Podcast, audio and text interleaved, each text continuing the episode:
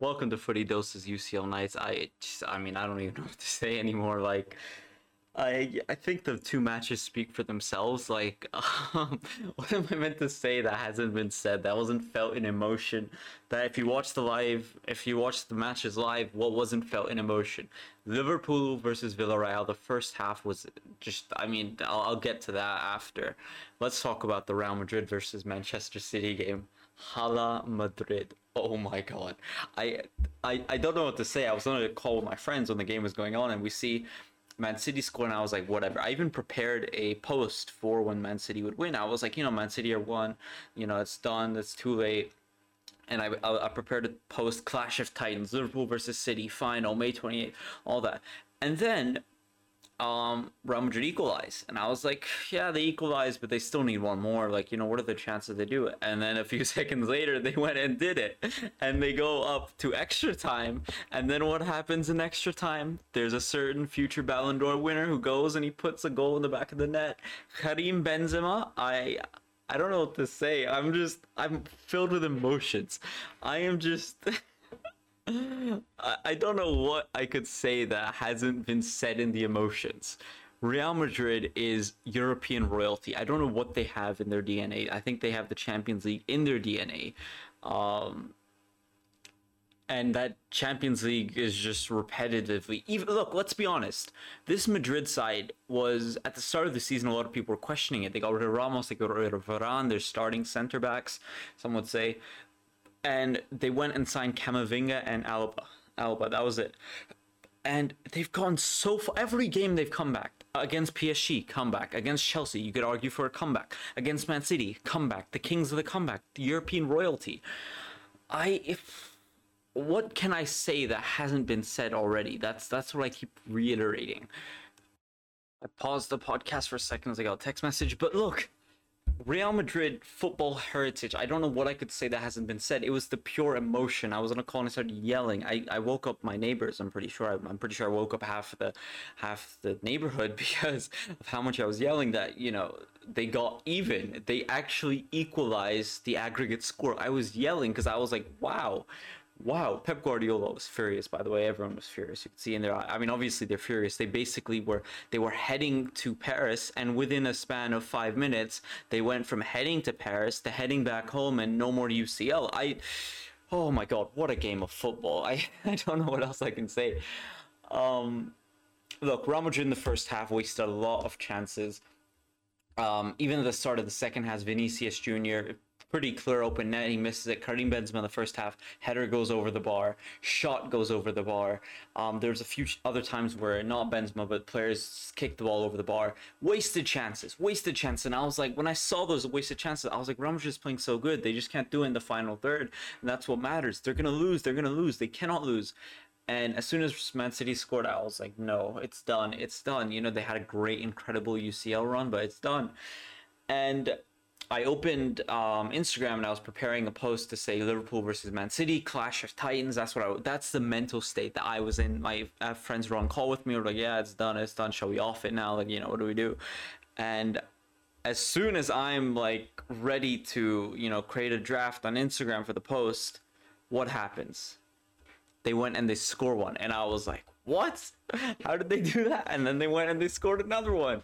D J Khaled. And I I mean, I don't know what to say. I'm I'm I'm I was yelling. I that's I this podcast isn't even me talking about the games. It's just me repeating that I was yelling that what happened, you know, like, oh my God, Karim Benzema with the penalty. Um, whether that was a penalty or not, I think it was. I think it genuinely was a penalty. Uh, Mahrez's goal was pretty good, I'm not going to lie. I think Courtois could have got a hand on it, but there's so much power, I, I didn't expect him to save it. But ninetieth minute, Rodrigo, super sub, actual super sub. ninetieth minute goal, ninety plus one. Second goal, actual super sub. What else can be said in that regard? Um, I, th- I was like, what are the chances Karim Benzema goes for another Panenka? There's no way, right? There's surely no way. And I mean, I'm glad he didn't go for another Panenka because, damn, that was too intense. But, yeah, Man City, I don't know what to say. Was it the mentality? What went wrong for them? I can't say. A lot of Madrid players had yellow cards throughout the game, so I don't know how that's going to affect um, the next game, because uh, I don't think it does affect the next game, because none of them had previous yellow card bookings, which means they could probably still go and play the final and they won't be, you know, suspended or anything. So I think that's pretty good and that's noticeable. And considering the hype of the win right now, there's going to be no news about anything other than the fact that they made a comeback. So that's that's that. That's all that can be said for that. Um, I was a bit shocked. I'm I'm going to be quite honest with you. I was a bit shocked when they took off Toni Kroos and Luka Modric, because Luka Modric and Toni Kroos are type of players that could make a difference in a moment. You know, they are the type of players to make a difference in a moment, and they, they were taken off quite, you know, Luka Modric was taken off around the seventy-fifth minute, seventy-fifth minute, and uh, Uh, Casemiro's, their whole midfield was shuffled actually. Um, so I was a bit, con- I was like, okay, this is not looking good. They took out Toni Kroos a little bit early, I think like eight, nine, ten minutes earlier. It's, let me check, sixty-eighth minute. They took off Toni Kroos and Rodrygo, and what a, you know, substitution that turned out to be two goals, and he basically he bought them back into the game and helped them win, you know. Um, and then, uh, The other uh, situation, uh, Casemiro coming off. I was like, Casemiro's been playing a bit rough all game. Maybe Asensio can make a difference. Here's, here's this was a criticism I was making previously, which I just feel like I should share because I'm a huge Bale fan, so I'm a bit biased. But Bale is not a bad player. I, I know he hasn't been, he's not the world-class player he once was, but I still think he is a big game player. So I was telling everyone on the call, I was like, why don't they put on Gareth Bale? I think he could make an impact. But fair enough, Rodrygo went and made an impact. You know, fair enough there. Um... But, I, you know, I, I think Bale, I mean, his career at Real Madrid is done. It's been known. And Asensio did get an assist, so I can't say why didn't he put Bale on instead of Asensio, because Asensio did make a difference. But, you know, I think Real Madrid could have made better use of Bale in his last season at Madrid, or whatever the reason. To be honest, I haven't been fully up to date with Madrid. I know Bale was injured a little bit here and there. Eden Hazard's career, Eden Hazard might end with a U C L medal without actually playing in the U C L. But look, Rodrygo, the whole Carlo Ancelotti, the whole substitution of the midfield turned out to be very well, and you know, you gotta applaud, you gotta applaud it. Man City, obviously, they made, made a lot of chances too. They at some moments it looked like they're gonna go and win it, but they didn't go and win it because Real Madrid, Hala Madrid, Karim Benzema, King Karim, went and he showed them that he is very serious about the Ballon d'Or, that he is not joking around, that he wants that Ballon d'Or medal in his hands right now, and you better give it to him. You better give it to him, because I don't see anyone. There's not a single player I can say is next to Benzema's level right now. Mo Salah, phenomenal player. I thought Salah was a candidate for the Ballon d'Or a few months ago. But when you look at the comparison since I made that, you know, guess, Benzema's single-handedly gone and brought Real Madrid back, back-to-back hat-tricks in the U C L. He's made a huge impact in La Liga. He's made an impact throughout in all competitions. And the matter of fact is, even though Salah has had a phenomenal season, at the start of the season he was great, for the first half of the season he was great, Benzema's the one who from the start to the end brought it, and he was there in key moments. He wasn't just consistently performing in games, he was there in the key moments when they needed him most, when they were losing. That's why I think Benzema deserves the Ballon d'Or. And I will talk about the Ballon d'Or um, probably after the final. Let's see what happens. But yeah, what, what a game of football. That's all that can be said. Um... Carlo Ancelotti is emotionless. I don't know what to tell you. Carlo Ancelotti, I mean, his emotions go inside. He doesn't feel them on the outside. He never shows them. Ramos bringing Real Madrid back into the game in the two thousand fourteen Champions League, he didn't react to that, let alone react to Everton, you know, going with a huge score, and let alone, you know, Karim Benzema bringing back Madrid multiple times, and now Madrid third time with a comeback in the U C L. No reaction from Carlo Ancelotti. He's just like, whatever. He's just like, it's all right. But I think that's enough talk about Real Madrid. Um, if you watch the match live, I know the emotions you're feeling. If you watch it as a neutral, I definitely know the emotions you're feeling. If you watch it as a Madrid fan, I can't even imagine the emotions you're feeling. You must be going through it, up and down, just excited through and through. Real Madrid, what a beautiful game of football.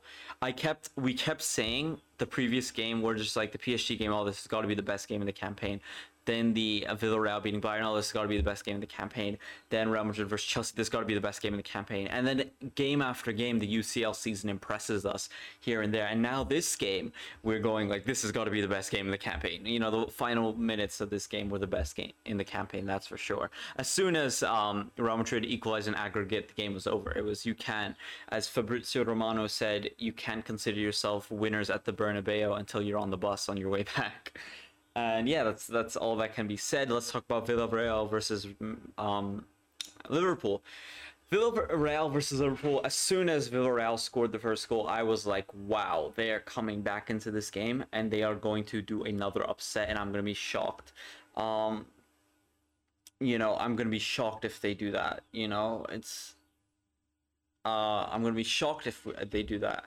You know, if they bring back, they brought come back against um, Bayern Munich. I, I was calling them the giant killers. They took out Juventus, they took out Bayern Munich, and I was like, if they take out uh, Liverpool, actual giant killers. And I think, I quite honestly think they could have taken out Liverpool if they performed the same way they did in the first half.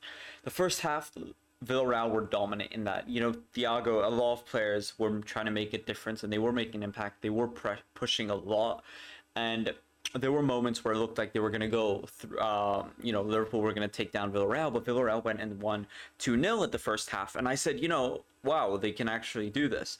Luis Diaz, what a super sub, what a game impactful player, and he did make an impact. What a beautiful impact he made for Liverpool.